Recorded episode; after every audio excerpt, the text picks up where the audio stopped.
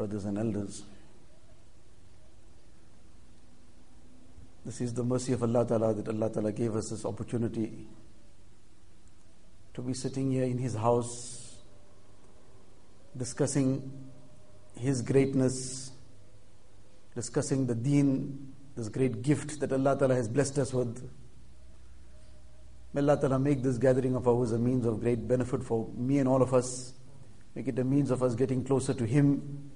This is the purpose, this is the object, and how we can try and get closer to Allah Ta'ala. The Hadith Sharif that we recited is a very comprehensive Hadith. The words of Rasulullah Sallallahu Alaihi Wasallam are very, very concise, and many, many ahadith have been regarded as jawami'ul kalim, have been termed as jawami'ul kalim, which means simply that in very short words, very small words, line, two lines, there are oceans of knowledge that are encompassed in it.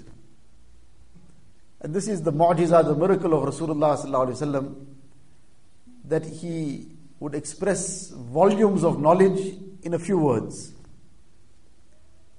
So this hadith sharif is also similar. And Allah's Nabi says, Al Imanu bid'u wa sab'una shu'bah.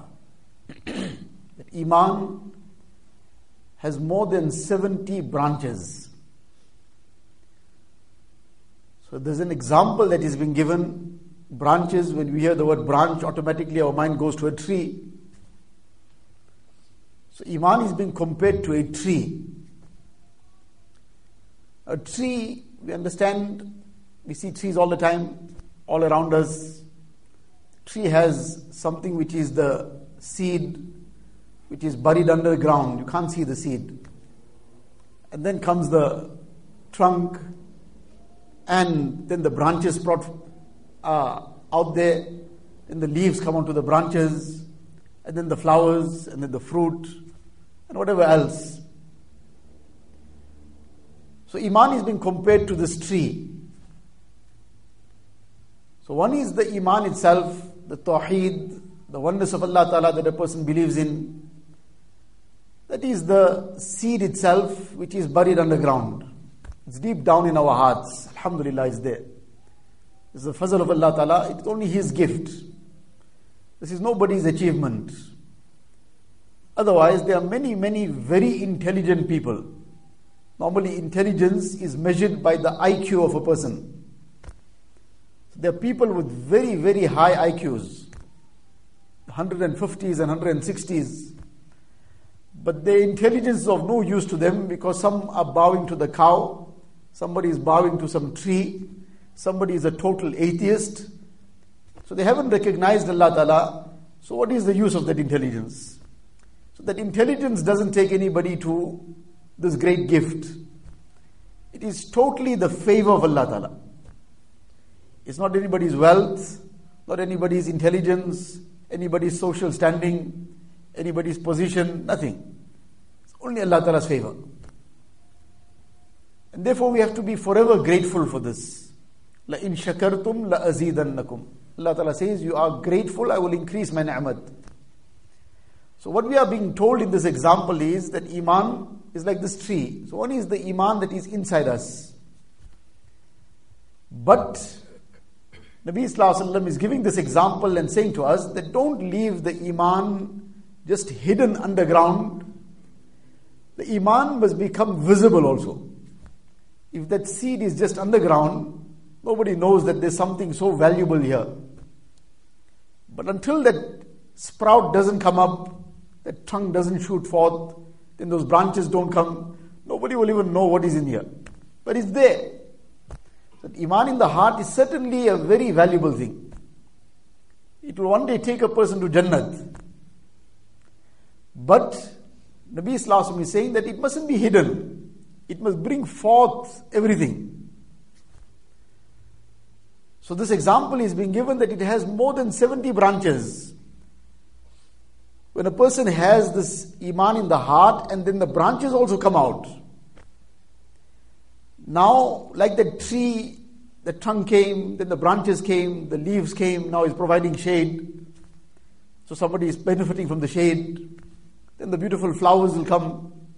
Somebody from a distance will see those flowers and be attracted to the tree. Then the beautiful fruit will come. And depending on the quality of the seed, that fruit might be export quality. So, let alone in the local area, it will go far and wide, it will go to distant lands. So, depending on the quality of that seed, this will become even the benefit of the fruit also. So, we are being told that make that iman like that. That, that seed also is of a very high quality, that iman, the tawheed, the risalat, the belief is very strong, very firm. And now this tree will come forth, the tree of Amal, the branches of Ibadat will come. There will be Salah in the person's life. Now this is visible. Iman is hidden inside the heart. But the Salah is visible.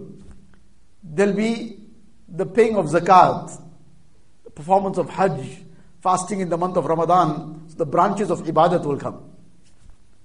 Then there will be the beautiful leaves of muasharat that will come. Social life. How a person interacts with one another. Now his wife also will benefit from the shade of that tree. Otherwise, there'll just be thorny things that are sticking out here and there, which will cause the taklif and difficulty to everybody. But now that he has this true iman springing forth, so now that shade will be given to everyone. His parents will benefit from the shade. His family will benefit from the shade. And others also will benefit from it. Then there will be the aspect of muamalat. Those flowers also will be of different colors and different shades and different shapes. And some will be the flowers of muasharat and social dealing. Some will be the beautiful flowers of muamalat, the correct monetary dealings how a person deals with people in terms of monetary transactions. His customers, how he deals with them. His suppliers, how he deals with them. His colleagues, how he deals with them. Indonesia is among the biggest, perhaps the biggest Muslim country in the world. It has the biggest Muslim population. And it came into Islam by the means of traders. When six people, six Sahaba Kiram came, and they settled in that area, and their business became the means of the population coming to Iman.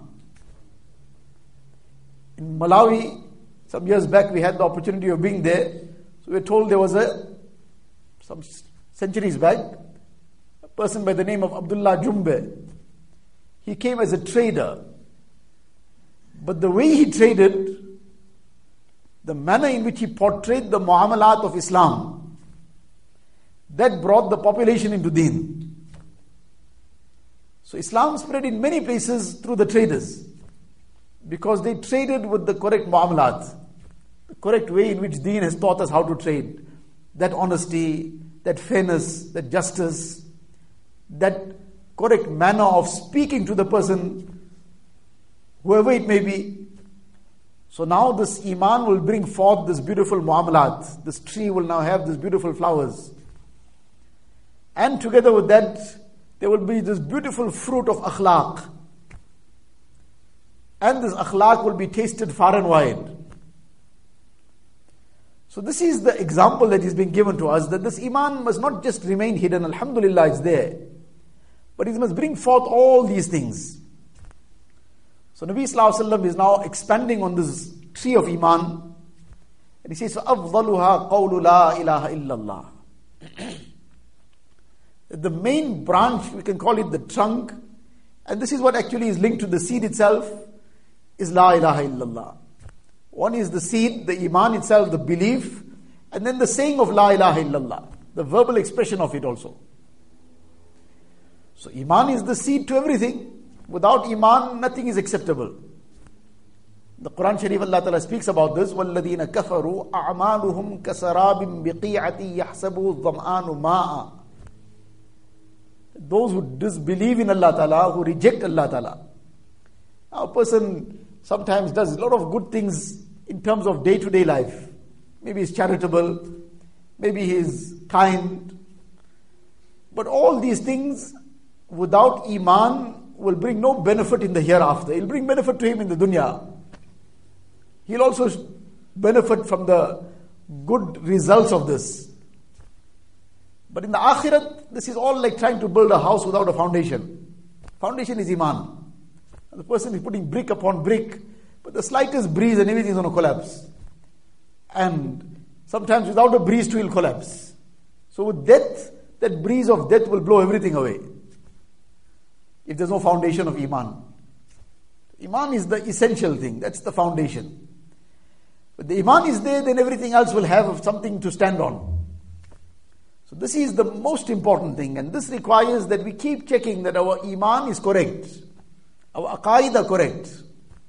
Just to understand this, what we mean by this, once in one madrasa, little children, so two children are quarreling with one another. So one called the other a baboon. So the other fellow very coolly and calmly said, So what's the problem? All of us are from baboons. So the Ustad overheard it, he called them both, What's happening? So he says, Well, he called me a baboon. He says, Then what happened? So I told him, all of us are baboons, from baboons. So he said, where you got this from? He said, well, this teacher told us in school. Now he is growing up with this as a belief. Whereas this so called theory, which is a fallacy of evolution, this goes against so many ayat of the Quran Sharif. It rejects the very fundamental belief that we have about Adam salam being created by Allah Ta'ala Directly being created by Allah Ta'ala. And all these details are in the Quran Sharif. وَلَقَدْ خَلَقْنَا الْإِنسَانَ مِنْ صَلْصَالٍ مِنْ حَمَئٍ مَسْنُونٍ And various ayat of the Quran Sharif. And here this person is growing up with this belief in his heart that na'uzubillah, human beings came from baboons. Now, when this is the belief in the heart which is now negating so many ayat of the Quran Sharif, where's Iman? Now, that child will grow up, and if that doesn't get corrected, now he'll even perform namaz, he'll fast in the month of Ramadan, he'll go for Hajj maybe over and over again, and he might give millions in charity and what else he might do in his life. But if that iman is not corrected, all this is وَالَّذِينَ كَفَرُوا أَعْمَالُهُمْ كَسَرَابٍ بِقِيعًا Allah Ta'ala says those who disbelieve, or their actions are like a mirage. Far away in the person sometimes is traveling or in the desert, whatever, far away he can see water. But when he comes there is no water, it's just, just a deception. حَتَّى إِذَا جَاءَهُ لَمْ يَجِدْهُ شَيْئًا When he comes there, he'll find nothing. Comes in the akhirat, there's nothing for him. وَجَدَ اللَّهَ عِنْدَهُ فَوَفَّاهُ حِسَابًا Allah has already given it to him in the world. Nothing for him in akhirat. So we have to keep checking the iman of our children. What are they believing in? And nowadays everybody is, the information is at the hands of every person. People are just taking fatwas from Mufti, Google, and carrying on with life. And what not is coming via, there are all kinds of sites everywhere, whether it is the Qadianis and whether it's a Shia or whether it's a whoever else, all kinds of beliefs which are totally against the fundamental beliefs of a mu'min. And now, people are just taking anything that comes. So we have to be very careful in this regard of what we take, where we take it from. And what we take and where we should be taking it from is what is Allah Ta'ala giving us that direction in the Quran Sharif.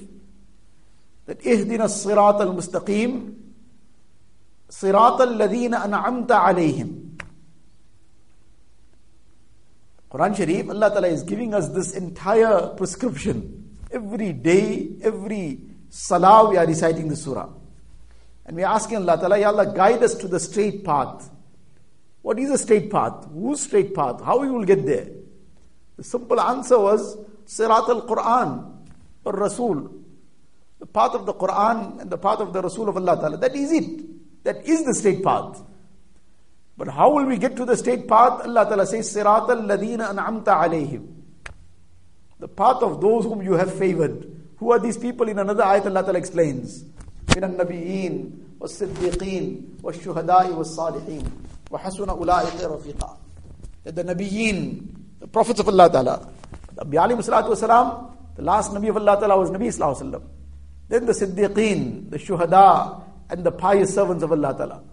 So we will always have to refer to people who are rightly guided. And they will guide us to the straight path. Person decides to do things on his own. It is like a person wants to treat himself physically ill he is. He's not a doctor, but he wants to treat himself by opening medical books. Person wants to do engineering, he wants to build a house, so he opens the books of engineering. And he's joining up Y3 and Zs and Xs and whatever else is. So that might become a very major tomb for himself. As soon as he enters it, it might fall on him. So nobody takes a chance building a house if he is not qualified. Nobody takes a chance treating himself if he doesn't have the ability to do so. He's not a person qualified in the field. So deen is more sensitive. Deen is more delicate. Deen is very much more, com- not complicated, but much more deep. This requires the guidance of those who have the knowledge.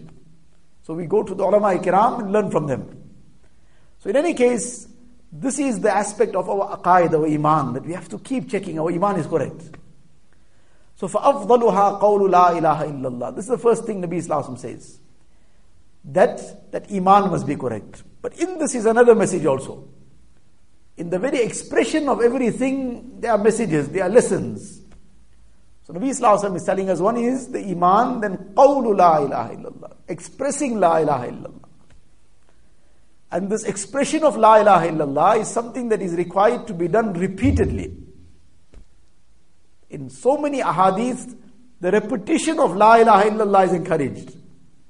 The Sahaba Ikram would meet one another, they would say, Ta'al nujaddidu imanana biqawli la ilaha illallah. Come let us refresh our iman We'll repeat La ilaha illallah and refresh our iman. So this brings us to the lesson of the zikr of Allah Ta'ala. This is a fundamental requirement in a mu'min's life. That he remembers Allah Ta'ala daily, all the time. There are so many ayat of the Quran Sharif that pertain to the zikr of Allah Ta'ala, but the emphasis is something to take note of. Uzkurullaha zikran kathira. Allah Ta'ala says, remember Allah Ta'ala excessively.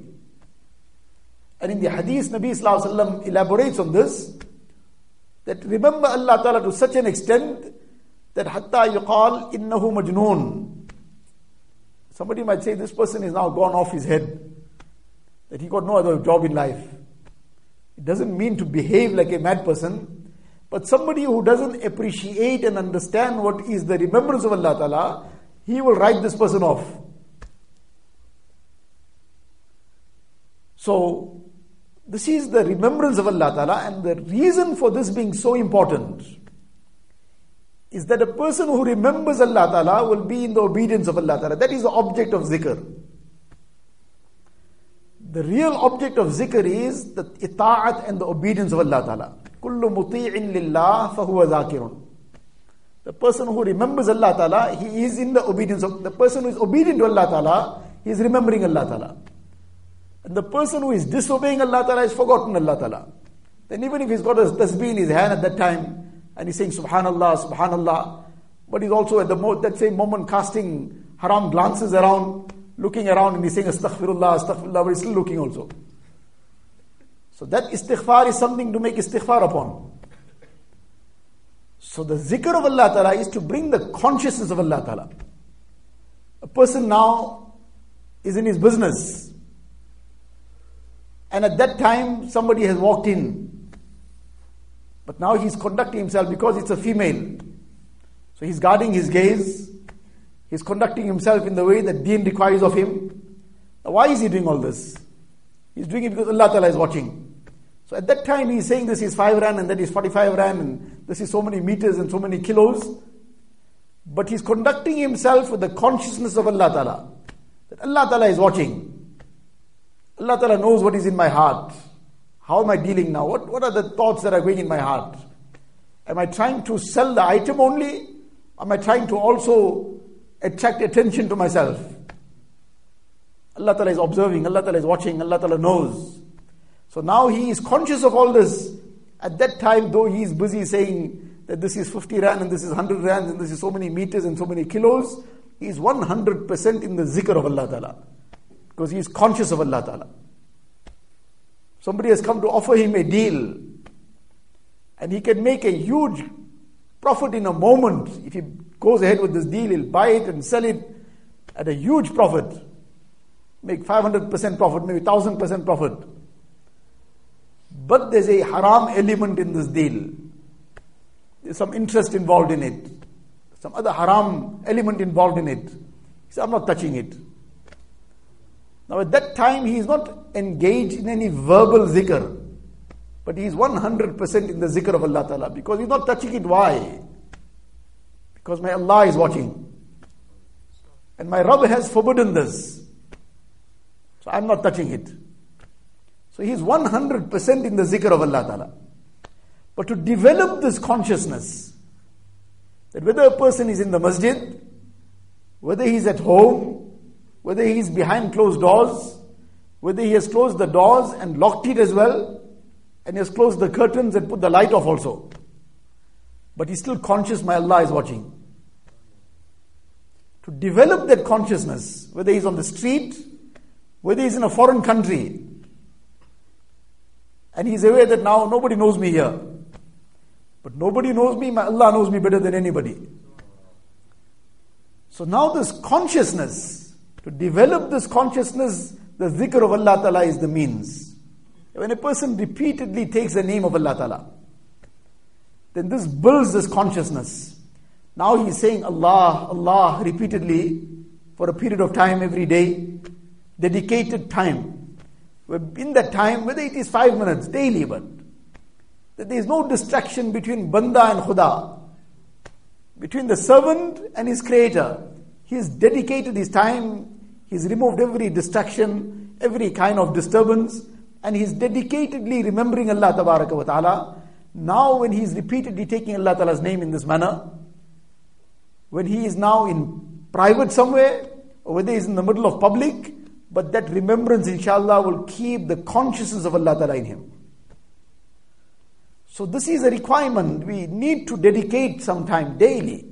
We have time to do so many things, to read so many things, to read about the non-entities of this world, but time to take the name of Allah Ta'ala. So this is the zikr of Allah Ta'ala that we need to develop. Included in the zikr, a very important part is the tilawat of the Quran Sharif. The stress part of zikr. Daily, people, one person told me he read the long road to freedom three times. Whatever that may be, the long road to freedom, he read it three times. Asked him the Sirat of Rasulullah how many times you read? He hadn't read one book on Sirat. The Quran Sharif, how often you read? Well, he didn't remember when last he read. So we have time to read the newspapers from end to end. And people, some tell me they read one novel in the night, whole, one whole novel in one night how many hundred pages of fine print, and in one night the person finishes off. And how many lines of Quran Sharif you read? It says, for months I haven't read anything. So we have time for the news, newspapers and time for the novels and time for whatever else. But time for the Quran Sharif on the day of Qiyamah, it must not be that Allah Ta'ala in His court, Nabi Islam comes which Allah Ta'ala speaks about in the Quran Sharif. وَقَالَ الرَّسُولُ وَقَالَ الرَّسُولُ يَا رَبِّ إِنَّ قَوْمِ اتَّخَذُوا هَذَا الْقُرْآنَ مَهْجُورًا Said, Oh my Rabb, my people, my people forsook the Quran Sharif. They took it and put it on the shelf. They were waiting for somebody to pass away, then they'll take it out. They're waiting for the month of Ramadan to come, then they'll take it out. Unfortunately, now this atmosphere of Ramadan also in terms of tilawat of the Quran Sharif is dying out. Previously, let alone a person who's a hafiz of the Quran Sharif, I'm talking about in general terms and what we saw in our own hometowns and so on, let alone a hafiz of the Quran Sharif, I'm well aware of many businessmen of that time, and some of them are still there, that at average in the month of Ramadan would be 15 paras a day. Daily 15, somebody 10, somebody 12, 15. Many people, and you would pass the shops during the day, if it's a quiet day, the person doesn't have customers, he's busy reciting Quran Sharif. The masjid after Fajr would be buzzing with Quran Sharif. But unfortunately, even in the month of Ramadan, too, this atmosphere is now dying off. We need to bring the recitation of the Quran Sharif alive. If for whatever reason we didn't have the opportunity to learn how to recite the Quran Sharif, inshallah, some ulama that are in our community, the hufaz that are here, we request three minutes a day. Inshallah, they'll give us three minutes a day. Three minutes a day. Three minutes a day we learn how to recite the Quran Sharif. And in three minutes a day we dedicate only. What, what does it take three minutes? After some salah or before some salah at some time. Inshallah, in a few months' time we'll be reciting the Quran Sharif. Three minutes a day. So the zikr of Allah Ta'ala requires that we remember Allah Ta'ala daily. And it is so simple. One is this dedicated time. But together with that, to be constantly in the remembrance of Allah Ta'ala. One very simple zikr. That to be conscious of reciting Bismillah all the time. This is such an ibadat and it keeps linking a person to Allah Ta'ala. And reciting Bismillah is sunnat, but it is such a major sunnat at the beginning of everything that certain things a person forgets to recite Bismillah, there are negative consequences also. For example, in the Hadith Sharif, it comes that a person enters his house and then he closes the door without reciting Bismillah. Now, what does it take to recite Bismillah when a person is opening the door, closing the door? Bismillah ar-Rahman ar-Rahim. Bas. Didn't even take three seconds. But when a person closes the door without reciting Bismillah, Nabi Wasallam says the shayateen call upon one another. That wajadtumul mabit. Yeah, in this house you have got a place to stay. You found accommodation for free. Come. Shayateen call upon one another. Free accommodation here. Now that house now is becoming a place which is accommodating the shayateen. Then the person sits down to eat. And he starts eating without reciting Bismillah. The shayateen call upon one another, you got food here also, come join in. So the shayateen join and partake of that food with him. And it comes in the hadith, a person goes to the toilet and he enters the toilet without having first recited Bismillah. Then while he is in the toilet, the shayateen interfere with him. And further than that, in one hadith it is mentioned that a person is in solitude, in, in privacy. Spouses are in privacy. And at the time of that intimacy, they didn't say Bismillah, that shaitan affects the child that will be born also. Now imagine that this is a sunnah of Nabi Sallallahu Ask any mufti in the world, nobody's going to say it's farz or wajib. But omitting the sunnah also has its consequences. But what does it take? How much of effort? All it requires is to be conscious. Now, a person woke up in the morning, before he's leaving the home, he's reciting Bismillah. Before he's wearing his garments, he's reading Bismillah and wearing his. Then he's opening the door, he's reciting Bismillah. He's starting the car, he's reciting Bismillah. He's jumping out and he's walking into the masjid, he's reciting Bismillah. And at every, each time he's reciting Bismillah, this is also zikr. He's taking the name of Allah Ta'ala. Bismillahir Rahmanir Rahim. So how, how easy it is, how simple it is to keep this zikr alive and to keep this contact with Allah wa ta'ala.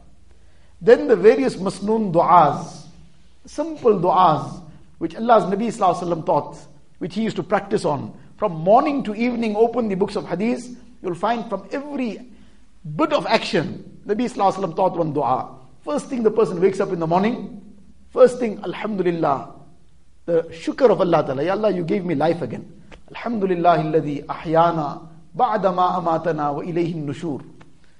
What a simple dua. We take one dua for a week. Get somebody to write it down for us. Buy one little kitab with authentic kitab of the Muslim du'as. And we learn one dua a week, one dua a month. And all it requires is that look at it and read it at the appropriate occasion. Don't even try to by heart it. Sometimes a person after a certain age is not easy to memorize things. Only we just make a copy of it, read the dua while looking inside at the occasion. One day, two day, one day, one week, two weeks time without trying to learn it by heart, it'll be already by heart. And then the person carries on with it. Then he takes the next one. But in this, this consciousness of Allah Ta'ala will develop.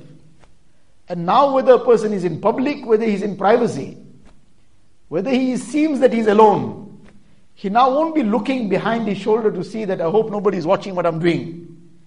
He will be knowing all the time Allah is watching. And Allah Ta'ala is watching, but the makhluk of Allah Ta'ala is watching as well. That a person, when he's turning to look behind his shoulder, he'll stop at his shoulder. That the angels of Allah Ta'ala also writing. Kiraman katibina ya'lamuna ma taf'alun. The kiraman katibin are writing also what is being done. So he won't look behind his shoulder, he'll look at his shoulder. So the consciousness of Allah Ta'ala, to develop that, we need to be dedicating some time for the zikr of Allah Ta'ala. And all this is very simple zikr. So together with that, some dedicated time wherein a person sits down, hundred times he's reciting istighfar, even just astaghfirullah, astaghfirullah. In the hadith, Nabi Sallallahu says, Tuba liman wajada fi sahifatihi istighfaran kathira. Glad tidings to that person who on the day of Qiyamah finds in his book of deeds excessive istighfar. In one sitting, one majlis, one gathering, the Sahaba would say we would count sometimes more than 70 times Nabi Sallallahu making istighfar. Allah's Nabi Sallallahu who's ma'soom, who's sinless, he's making istighfar. Some ahadith say 70, some say 100 times. So, what extent of istighfar we should be making? And then, together with that Durood Sharif, sending durood and salawat upon Rasulullah sallallahu alaihi wasallam, whose sacrifices are the reason for which today we are taking the name of Allah Ta'ala. Due to those sacrifices, today we are sitting in the house of Allah Ta'ala. We need to show our appreciation by the recitation of Durood Sharif.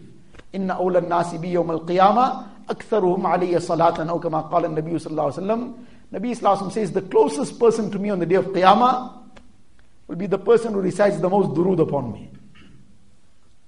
And there are many people, many people presently in this dunya what is those who did well, who have gone already, many of them are beyond our imagination also. But there are many people presently in this world. Some recite 10,000 Durood Sharif daily, some 20,000. I'm aware of some who recite about 100,000 a day. And it's just a matter of when a person starts doing something, Allah Ta'ala puts barakat in that time. When a person is conscious, he makes an effort, he dedicates himself A person just thinks about it that by the time he jumps in his car and he goes to his house, and just he keeps reciting Sallallahu Alaihi Wasallam, Sallallahu Alaihi Wasallam. How many times will he read by the time he reaches home? Now, one is somebody is with him, he's talking something, well and good, but he's alone most of the time. Or he's driving to work, he's coming back home, he's going somewhere for some other work. So often a person is alone, so he's alone now what he does. So now he's listening to something else. But engage the tongue in Durood Sharif, he'll recite hundreds of times in that short, in that short duration of time. So to become accustomed to the recitation of Durood Sharif, and this has so much of khair in it, so much of barakat in it. It brings barakat in a person's life, in his rizq, in his children, in his family, in everything. The recitation of Durood Sharif. One Sahabi came to Nabi Wasallam and he said that should I make half of my entire time that I'm spending in various nafil ibadat, half of it dedicated to Durood Sharif? Nabi Sallallahu said, excellent. And if you increase it, it's better for you. Then he said, three quarter, very good. If you increase it, it's better. He said, okay, I'm going to make it 100%. He said, then Allah Ta'ala will fulfill your every need for you. So Durood Sharif, Allah's Nabi Sallallahu remembered us so much at every occasion. So how much do we remember him by means of Durood Sharif, we need to increase this. We need to become conscious of Durood Sharif. So istighfar, Durood Sharif, around at least 100 times istighfar, 100 times Durood Sharif. This 100 times istighfar and Durood Sharif won't take 5 minutes also. Sallallahu Alaihi Wasallam. That's the shortest form of Durood Sharif. With azmat, with respect, with honor. Like a person presenting a gift. With great respect to somebody very great. And istighfar with a lot of regret and remorse in the heart. Like a person has, because he did something, made a bad decision, so as a result, he lost a million rands. Now, when he thinks of that decision he made, his heart is broken. Every time that happened one year ago, but every time his mind goes to that decision he made, which cost him a million rands, his heart is shattered again. So, with that kind of remorse, that I made a decision in my life to break the command of Allah Ta'ala, which is more valuable than the whole world and its contents. So, what kind of remorse should be there that I disobeyed Allah Ta'ala? With that remorse to make istighfar. So, this is the zikr of Allah Ta'ala, that is a lesson that we have been given. Then, further in this hadith, Nabi Islam says that this is the main branch of Iman, this is the trunk itself. وَأَدْنَاهَا إِمَاتَةُ الْأَذَىٰ عَنِ الطَّرِيقِ Nabi Sallallahu is still describing this tree of Iman. That the smallest branch, the smallest branch is to remove some harmful thing from the way. But this is not small. It's the smallest branch comparatively speaking. It is the smallest branch comparatively speaking. But in reality it is a huge branch.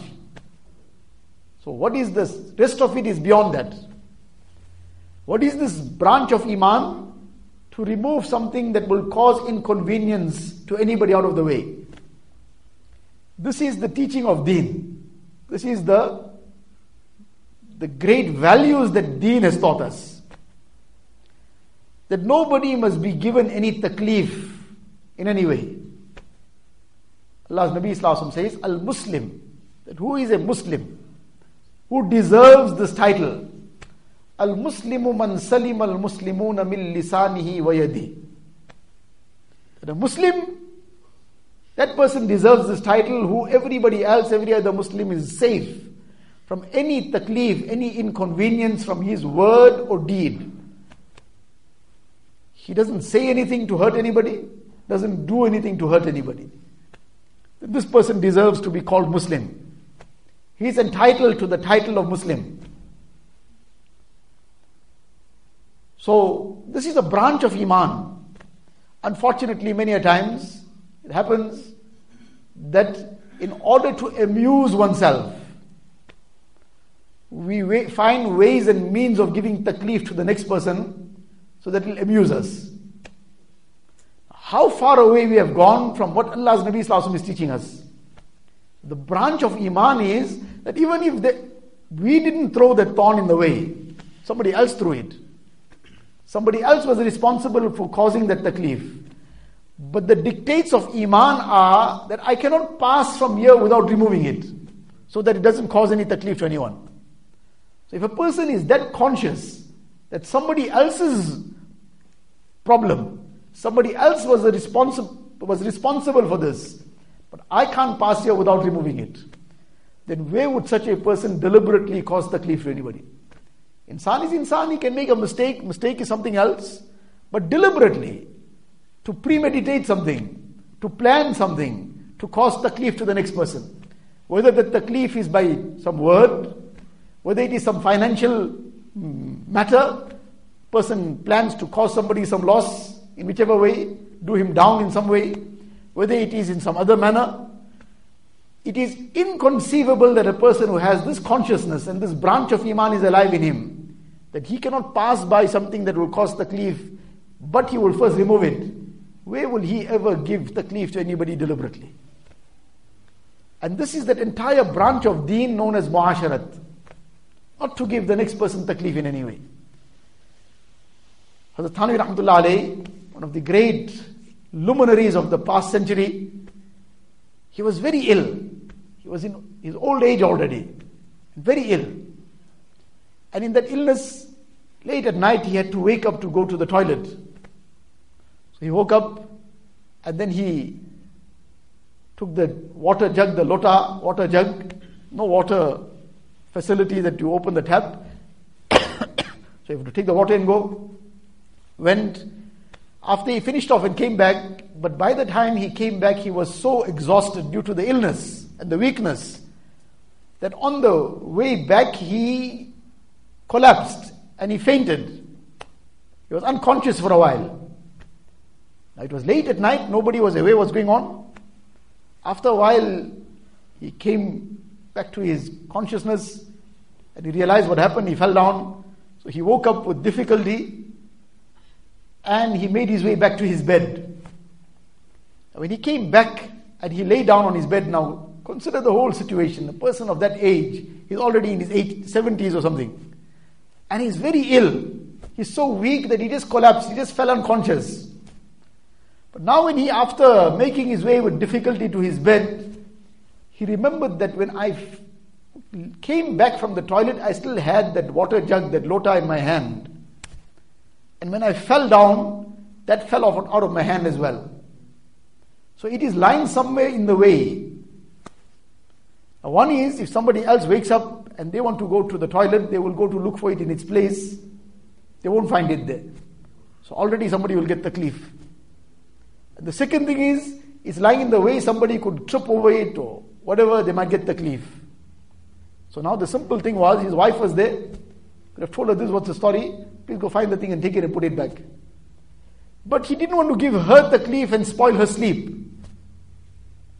So in that condition, he woke up again and made his way with difficulty to go and look for that jug in its way where it had fallen in the dark. Found it, picked it up, put it in its place, and then came back and laid on the bed again. But this was the consciousness that nobody must get taklif from me. And after all, these are the people who follow in the footsteps of Nabi Sallallahu So why wouldn't they show this example? It is the night of Bara'ah, the 15th of Sha'ban. Such a great night. Allah's Nabi Sallallahu is waking up for ibadat. He thought Hazrat Aisha radiallahu ta'ala is asleep. So he wakes up, but how does he wake up? Hazrat Aisha radiallahu describes it. That فَاسْتَيْقَزَ رُوَيْدًا وانتعل رويدا وفتح الباب رويدا وخرج رويدا وأغلق الباب رويدا She is emphasizing, can you imagine what degree of uh, care Nabi Islam was taking to make sure nobody is disturbed? That at every point she is emphasizing the same thing that he woke up very gently. He wore his shoes very gently. He opened the door very gently. He came out of the room very gently. He closed the door very gently. Where is he going? He is going to make ibadat of Allah Ta'ala. And what is he avoiding? He's avoiding causing taklif to his own wife who is sleeping in the room. Our condition will be that if Allah Ta'ala will that we woke up for tahajjud one night, then all the doors will open and close in such a way that at least everybody must know that I'm awake. I don't sleep the whole night, I wake up. Whereas Allah's Nabi Sallallahu he's waking up for the ibadat of Allah Ta'ala. It's only his wife in the room. But this is the care that she mustn't get disturbed also. So somebody who is that conscious of not even disturbing the sleep of his wife, where will he give her taklif in some other way? Where will he ever be in that situation where somebody is going to complain about wife abuse about him? Rather, he will be that person who Nabi Wasallam has described that khayrukum li ahlihi. The best among you is the one who is best to his wife. Khayrukum li ahli and I'm the best among all of you to my wife. And in one hadith Nabi Wasallam says akmalul mu'minina imanan ahsanuhum khuluqa. The mu'min with the most perfect iman can we imagine now? So many things can be mentioned. Person with the most perfect iman is who? He could be the person making tahajjud the whole night, every night. Person who fasts every day of the year besides the days it's not permissible. The person who makes tilawat of the Quran Sharif one khatam daily. All this is great, very great ibadat. And the more a person can do, the better. But none of these things are mentioned at this point. Nabi Sallallahu says the person with the most perfect iman Obviously, for the perfection of Iman, it starts off with the foundational things, the fundamentals of deen. That a person is fulfilling all the fundamentals his salah, his zakat, his fasting, his hajj, and is refraining from sins. But then, what is going to give that Iman, that perfection, that shine, give it that real splendor? Nabi Islam says, Ahsanuhum khuluqa. That person who has the best character, his Iman is the most perfect. وَخِيَارُكُمْ خِيَارُكُمْ لِنِسَائِهِمْ and on top of that, the Nabi says, the one who is best among you is the one who is best to his wife. So this aspect Nabi Wasallam is giving us this lesson also. That وَأَدْنَاهَا إِمَاتَةُ الْعَدَىٰ أَنِ الطَّرِيقِ That the smallest branch of Iman, comparatively speaking small, otherwise it's a huge branch of Iman. It is the foundation to this entire branch of deen known as muasharat. And the crux of muasharat, social dealing, how we deal with our parents, with our children, with our wives, with the husband, with our brothers and sisters, with people in general. This is all known as muasharat, social life, social interaction. And this branch of deen is based on this, that nobody is given taklif. And after all, insan is insan. Others will make mistakes. We make mistakes also. so how will that be handled? That will be handled with what Nabi Sallallahu Alaihi Wasallam has explained. For that peace in society, for that happiness, for that unity, for that tranquility, Allah's Nabi Sallallahu has given the prescription. Sil man qata'ak. The joint ties of relationship with the one who cuts off ties from you. Somebody is bent on cutting ties from you, you join ties with him. This is the akhlaq Nabi Sallallahu is teaching. Sil man qata'ak. Wa'fu amman zalamak. Forgive the one who has oppressed you. Wa ahsin ila man asa ilayk. This only the Nabi of Allah can teach, nobody else can teach. That wa ahsin ila man asa ilayk. That if somebody has given you ill treatment, somebody has treated you badly, you return his bad treatment with good treatment. He has thrown a thorn at you, you throw a flower at him. He has said something hurtful to you, you say something sweet to him. How long is he going to carry on saying hurtful things to you? Sooner or later, he's going to have to start saying sweet things as well. And this is akhlaq. And we find that the higher people have been, then they have grown high with the akhlaq. One person came to Hazrat Imam Abu Hanifa rahmatullah in public. He's a great Imam of the time. And in the middle of the gathering, he comes and he slaps him. Can we imagine? Can we put that whole picture in our mind that what a situation? A person of that caliber, that standing, that knowledge, that piety, and he has so many people that are his ardent lovers and followers, and his students are in front of him, and now somebody comes and slaps him. Imam Sahib says to him that, look, you slapped me. He puts an indication, everyone just sit and remain where you are. Nobody must move. And then he addresses this person that, look, you slapped me. If I want, I can slap you back. Because you have hurt me, I can hurt you equally. That is my right. But I won't do that. If I want, I can ask my friends here to take revenge on my behalf. I will be entitled to that also.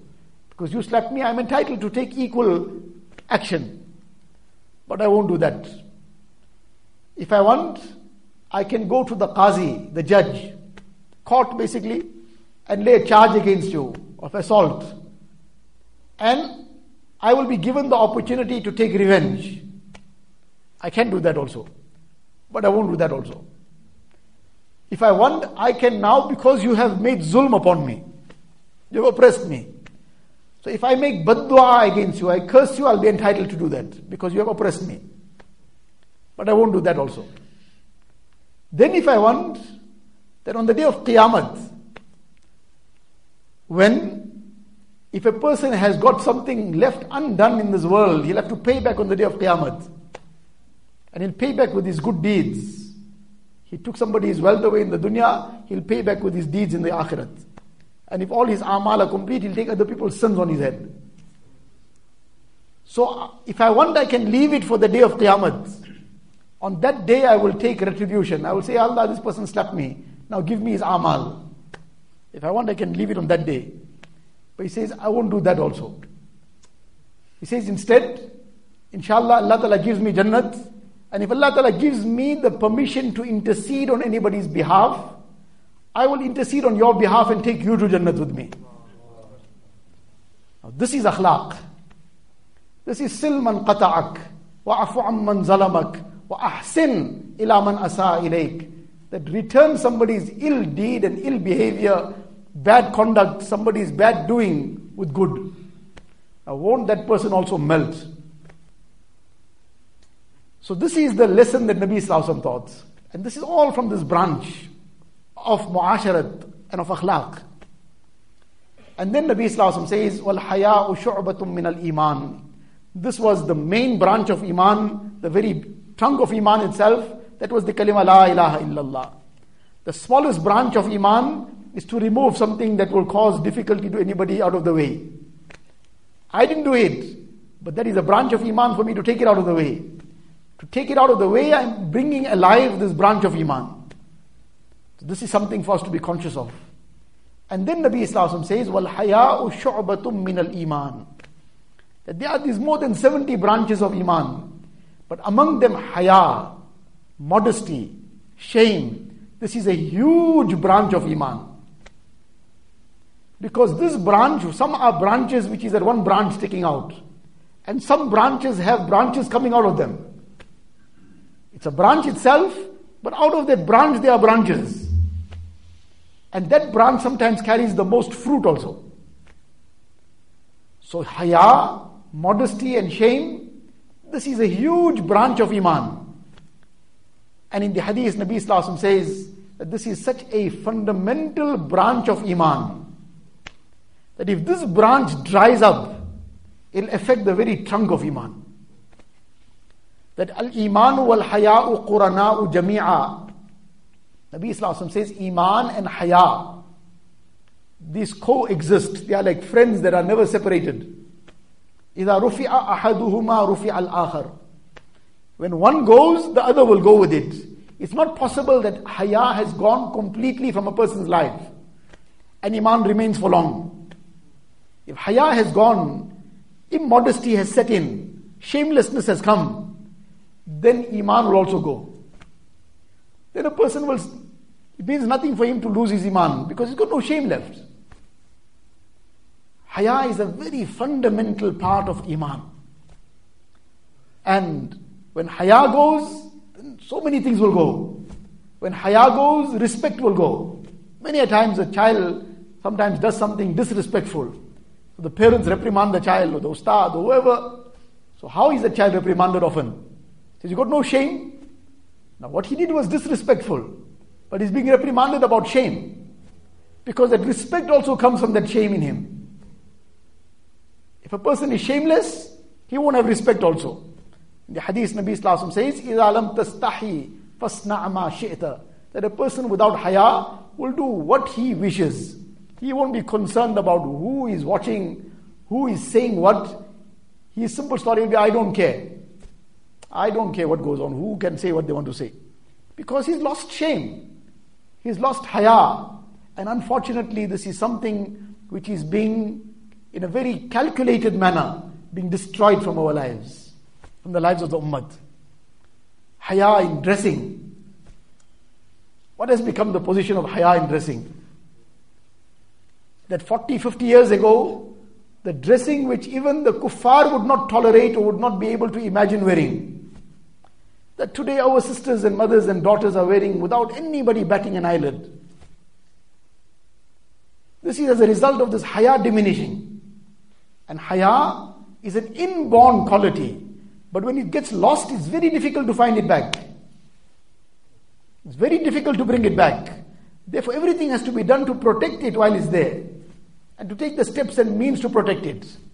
And presently, all the devices around us are there to destroy Haya. The newspapers are there to destroy Haya. Almost every other day, there will be somebody who will be complaining about this. Some email or some call or whatever. That by the time I read the newspaper, it has caused havoc in my heart. So, why read it? The shaitan box that is in the home and now everything is at the press of a button in a person's hand. And what havoc and what chaos this is causing in lives of people. What extent the haya is being destroyed. And people's iman is being destroyed. The akhlaq is being destroyed. And marriages are being destroyed. Homes are being destroyed. Young people's youth is being destroyed. Because this is now, previously, the sins that a person maybe planned for a month and had to spend sometimes mm, thousands of rands to go and commit somewhere. Now he's committing that at the press of a button in his own home. So this is something which is happening in a very calculated way to destroy haya. Because when haya is gone, then a person is not even concerned about what's happening to his own brothers and sisters. He's only concerned then about his fulfilling his own desire. When a person becomes shameless, he's not worried about what's happening around the world. It's just a news item that so many of my brothers got massacred here, somebody got, got martyred there. It's a news item. It doesn't even move our hearts to make dua for them, to make dua for their families. It's a news item. This is when haya goes away. And haya is being demolished, whether it's by the signboards, whether it's by that box in the home, whether it is by those instruments and devices in our hands, whether it is the newspapers, whether it is the magazines, and in, to the extent that it, whether it is that juice bottle also on the table nowadays. That even that has got a picture of shamelessness.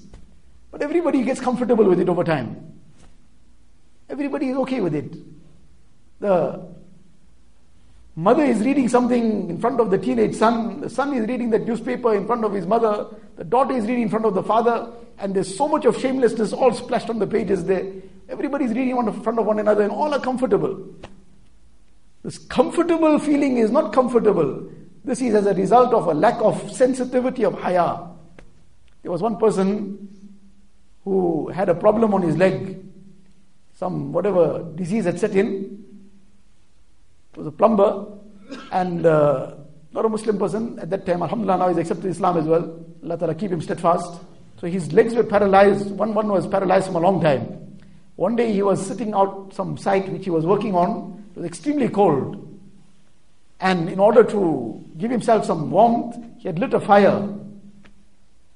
But while leaning and he dozed off, and his that leg that was paralyzed or lost all sense, that got so close to the fire that it started burning. The flesh started actually burning. And it was only when his clothing caught a light, that's when, when he realized something is happening and he woke up. But by that time, his foot was already burnt. He didn't know a thing. Why? Because all this, everything had died off before that in it. So though it was on fire, he was comfortable still.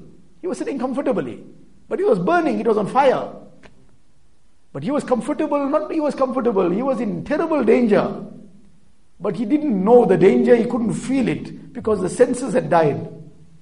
Likewise, when haya dies off or becomes so subdued and so little and minimal, then a person feels comfortable. He's in major crisis and a terrible danger, but everybody feels comfortable, everything's fine, nothing's happening.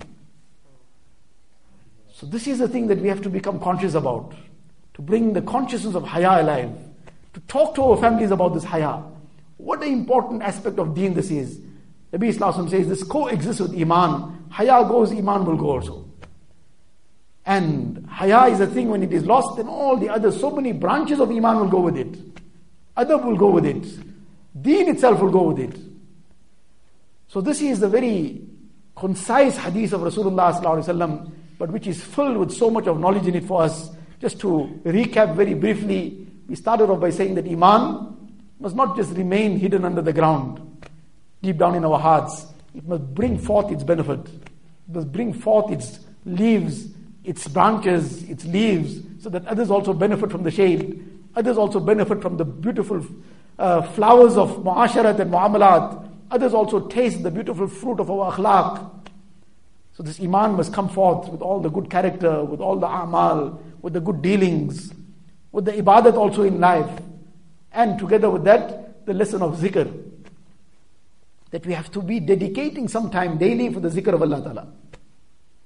And together with that, the simple zikr by keeping our tongue engaged in Bismillah, we're reciting Bismillah upon doing anything. Keep reciting Durood Sharif, Istighfar, every now and again. Maybe a person doesn't, cannot or we're not in that caliber or position to be constantly, non-stop doing it. Every now and again, after every few minutes, a few times, after every five minutes, one time, then to how much it will become.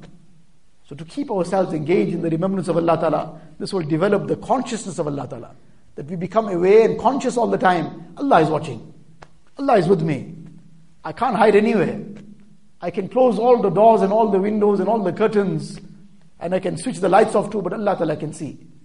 Allah Ta'ala is aware. يَعْلَمُ خَائِنَةَ الْأَعْيُنِ وَمَا تُخْفِي الصُّدُورِ Allah Ta'ala knows the deception of the eye, where it's looking. وَمَا تُخْفِي الصُّدُورِ And what is concealed in the heart, Allah Ta'ala is aware. And the other lesson was of removing anything difficult, any cause of difficulty from the path. The lesson of muasharat and muamalat, the correct dealings with people, the lesson of akhlaq. We don't cause any taklif to anybody, any hardship and any difficulty to anybody. And we have this forgiving and compassionate nature within us. Return other people's ill deeds with good. And the aspect of haya, that we have to bring this branch of deen alive. We have to safeguard this haya and protect it. Otherwise, this will cause great danger to our iman as well. May Allah wa ta'ala give me also the tawfiq, grant all of us the tawfiq of bringing all these branches of iman alive within us. May Allah ta'ala keep us with iman, take us with iman, and raise us on the day of qiyamah with iman. Wa akhiru da'wana alhamdulillahi rabbil alameen. Hafsab suggested we should just have a short uh, zikr majlis for a few minutes. We'll make some zikr and then make dua. This is just as a means of encouraging us. This is something to do daily. Some dedicated time in the privacy of our home, wherever. But some time daily to dedicate for the zikr of Allah Ta'ala. Allah Ta'ala give us tawfiq.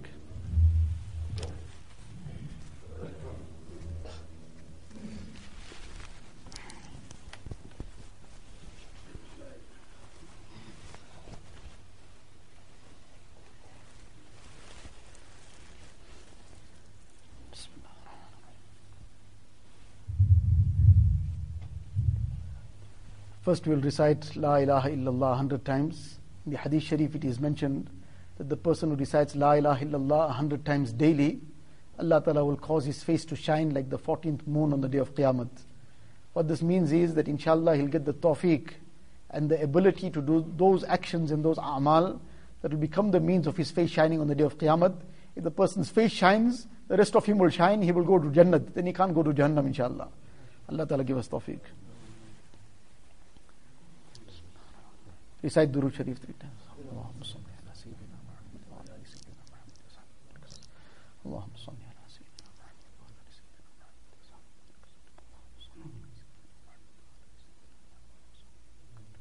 لا إله إلا الله محمد رسول الله صلى الله تبارك وتعالى عليه وعلى آله وأصحابه وأصحابه وبارك وسلم تسليما كثيرا كثيرا.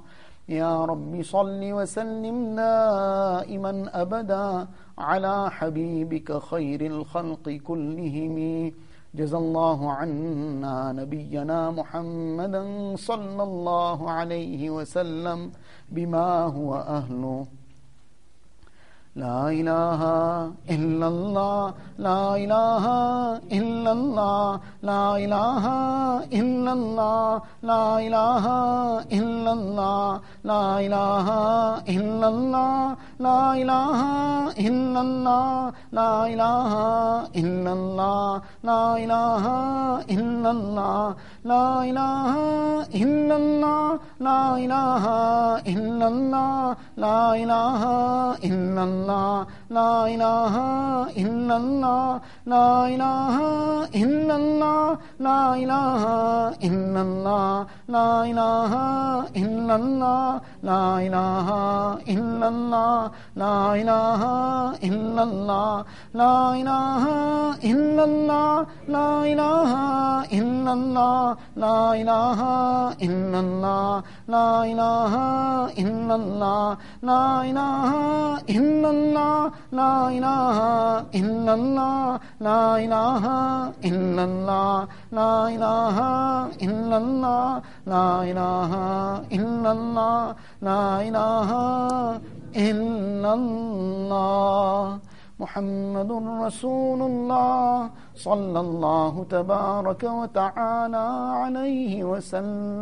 لا ہو جائے میرا دل نک میدان ہوں۔ تو ہی تو ہو، تو ہی تو ہو، تو ہی تو۔ غیر سے بالکل ہی اٹھ جائے نظر۔ تو ہی تو آئے نظر دیکھوں جدر۔ اور میرے تن میں بجائے آب و گل۔ درد دل ہو، درد دل ہو، درد دل۔ نفس و شیطاں دونوں نے مل کر ہائی کیا ہے مجھ کو تباہ۔ اے میرے مولا، میری مدد کر، چاہتا ہوں میں تیری پناہ۔ مجھ سا خلق میں کوئی نہیں گو بد کردار ناما سیاہ۔ تو بھی مگر غفار ہے یا رب، بخش دے میرے سارے گناہ۔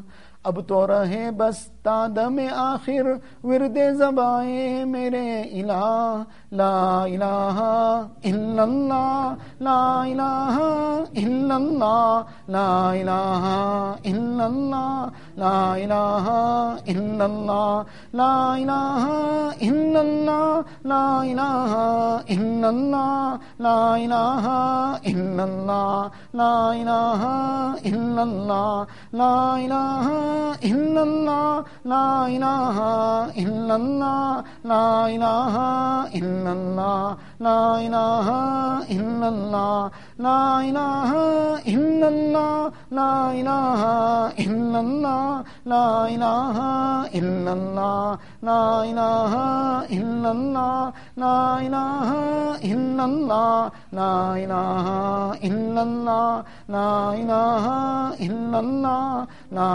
إله إلا الله الله لا إله إلا الله محمد رسول الله صلى الله تبارك وتعالى عليه وسلم We'll recite a hundred times Allah. This in mind, this imagination, that just as we have a tongue in the mouth, there's a tongue in the heart also. And as the tongue in the mouth is reciting Allah, the tongue in the heart is also reciting Allah. الله الله جل جلاله عم نواله. الله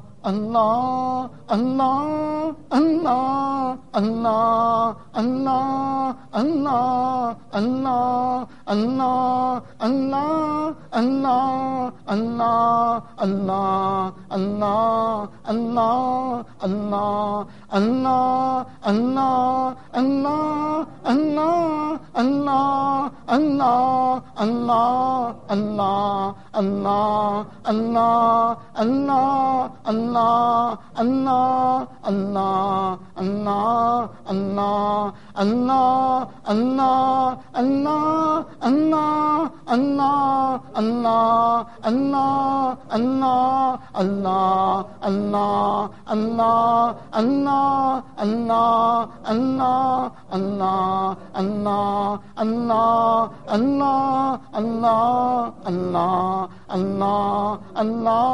اللہ اللہ اللہ اللہ کیسا پیارا نام ہے، عاشقوں کا مینا اور جام ہے۔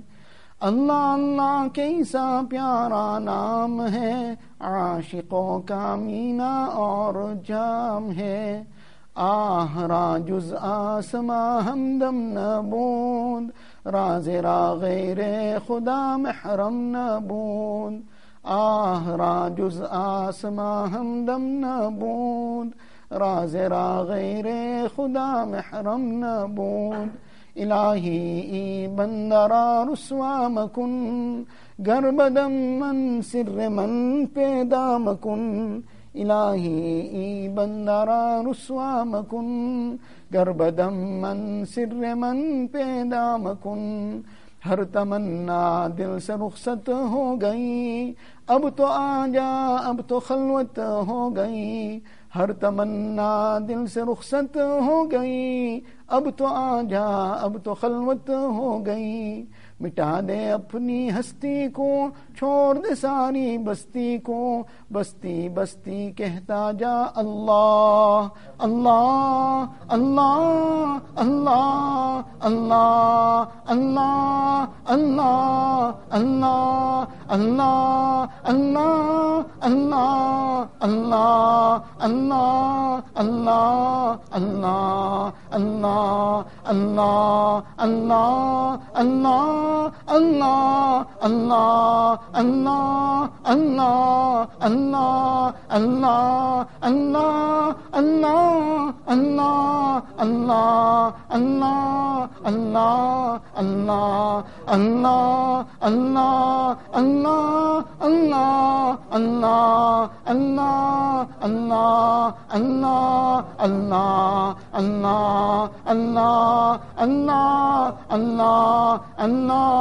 الله الله الله الله الله الله الله الله الله الله لا إله إلا الله محمد رسول الله صلى الله تبارك وتعالى عليه وسلم اللهم لك الحمد كله ولك الشكر كله. اللهم لا نحصي ثناء عليك أنت كما أثنيت على نفسك. جزا الله عنا نبينا محمدا صلى الله عليه وسلم بما هو أهله. ربنا ظلمنا أنفسنا وإن لم تغفر لنا وترحمنا لنكونن من الخاسرين. رب اغفر وارحم واعف وتكرم وتجاوز عما تعلم. إنك أنت العز الأكرم. ربنا هب لنا من أزواجنا وذرياتنا قرة أعين واجعلنا للمتقين إماما. ربنا فاغفر لنا ذنوبنا وكفر عنا سيئاتنا وتوفنا مع الأبرار. ربنا وآتنا ما وعدتنا على رسلك ولا تخزنا يوم القيامة. إنك لا تخلف الميعاد. اللهم ثبتنا على الإيمان وأمتنا على الإيمان. واحشرنا يوم القيامة مع الہ العالمین، یا اللہ، ہم بڑے گنہگار ہے بڑے خطرناک، یا اللہ، گنہگار ہے خطا کار ہے مجرم ہے الہ العالمین، ہمارے تمام گناہوں کو معاف فرما۔ یا Allah we are indeed greatly sin یا اللہ وی ہیو سن یا اللہ in the night and in the day یا اللہ یا اللہ ڈیلیبریٹلی اینڈ مسٹیکنلی یا اللہ۔ Ilahul Alameen, we deeply regret all the sins we have committed, Ya Allah. Ya Allah, out of your grace and mercy, Ya Allah, you forgive every sin that we have committed, Ya Allah. Ya Allah, forgive us, Ya Allah. Ya Allah, forgive our families, Ya Allah. Ya Allah, forgive our relatives and friends, Ya Allah. Ilahul Alameen, forgive the entire ummah of Rasulullah sallallahu alaihi wasallam.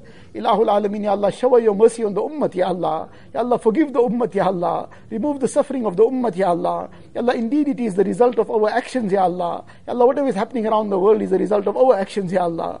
Ya Allah, we seek your forgiveness, Ya Allah. Ya Allah, you remove the wrath, Ya Allah. Remove the azab from the ummah, Ya Allah. Ilahul Alameen, Ya Allah, give us a tawfiq of obeying you in everything, Ya Allah. Ilahul Alameen, fill our hearts with your love, Ya Allah. Ya Allah, fill our hearts with your consciousness, Ya Allah. Let us be forever aware that you are watching, Ya Allah. Let us be forever aware that you know, Ya Allah. You know what is passing through our hearts and minds, Ya Allah. Ilahul Alameen, you know where our eyes are looking, Ya Allah. You know what our ears are listening to, Ya Allah. Ilahul Alameen, Ya Allah, give us your consciousness, Ya Allah. Ya Allah, give us your remembrance, Ya Allah. Ya Allah, enable us to remember you all the time, Ya Allah. Ilahul Alameen, Ya Allah, fill our hearts with the strength of Iman, Ya Allah. Ya Allah, grant us the love of Rasulullah, Sallallahu Alaihi Wasallam. Ya Allah, give us the love of the Sunnah of Rasulullah, Sallallahu Alaihi Wasallam. Ya Allah, let us follow the way of life of Rasulullah, Sallallahu Alaihi Wasallam. Ya Allah, put the hatred of the ways of the Yahud and Nasara in our hearts, Ya Allah. Ilahul Alameen, save us from the ways of the Yahud and Nasara, Ya Allah.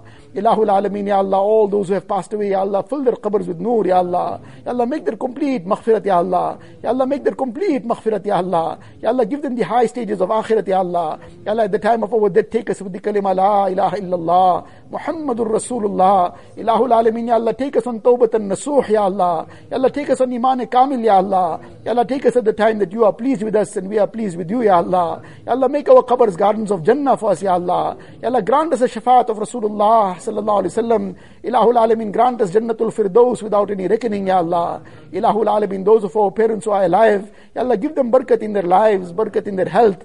Ilahul Alamin, enable us to obey them, enable us to serve them. Ya Allah, let us get Jannat out of service to them. Ilahul Alamin, those of our parents who have passed away, Ya Allah, fill their qabrs with nur. Ya Allah. Make their complete maghfirat, Ya Allah. Ilahul Alamin, give them the highest stages in the akhirat, Ya Allah. رب ارحمهما كما ربيانا صغارا رب ارحمهما كما ربيانا صغارا رب ارحمهما كما ربيانا صغارا Ilahul Alamin, Ya Allah, all those who are sick, give them complete shifa and afiyat, Ya Allah. Ilahul Alamin, all those who are in any financial difficulties, remove their difficulties, Ya Allah. Ilahul Alamin, those who are in debts, make the means of them paying their debts with afiyat, Ya Allah. Ilahul Alamin, Ya Allah, those who are in any kind of problems and hardships, remove their difficulties with afiyat, Ya Allah. Ilahul Alameen, Ya Allah, give us the tawfiq of Ya Allah, obeying you every moment and every breath of our life, Ya Allah.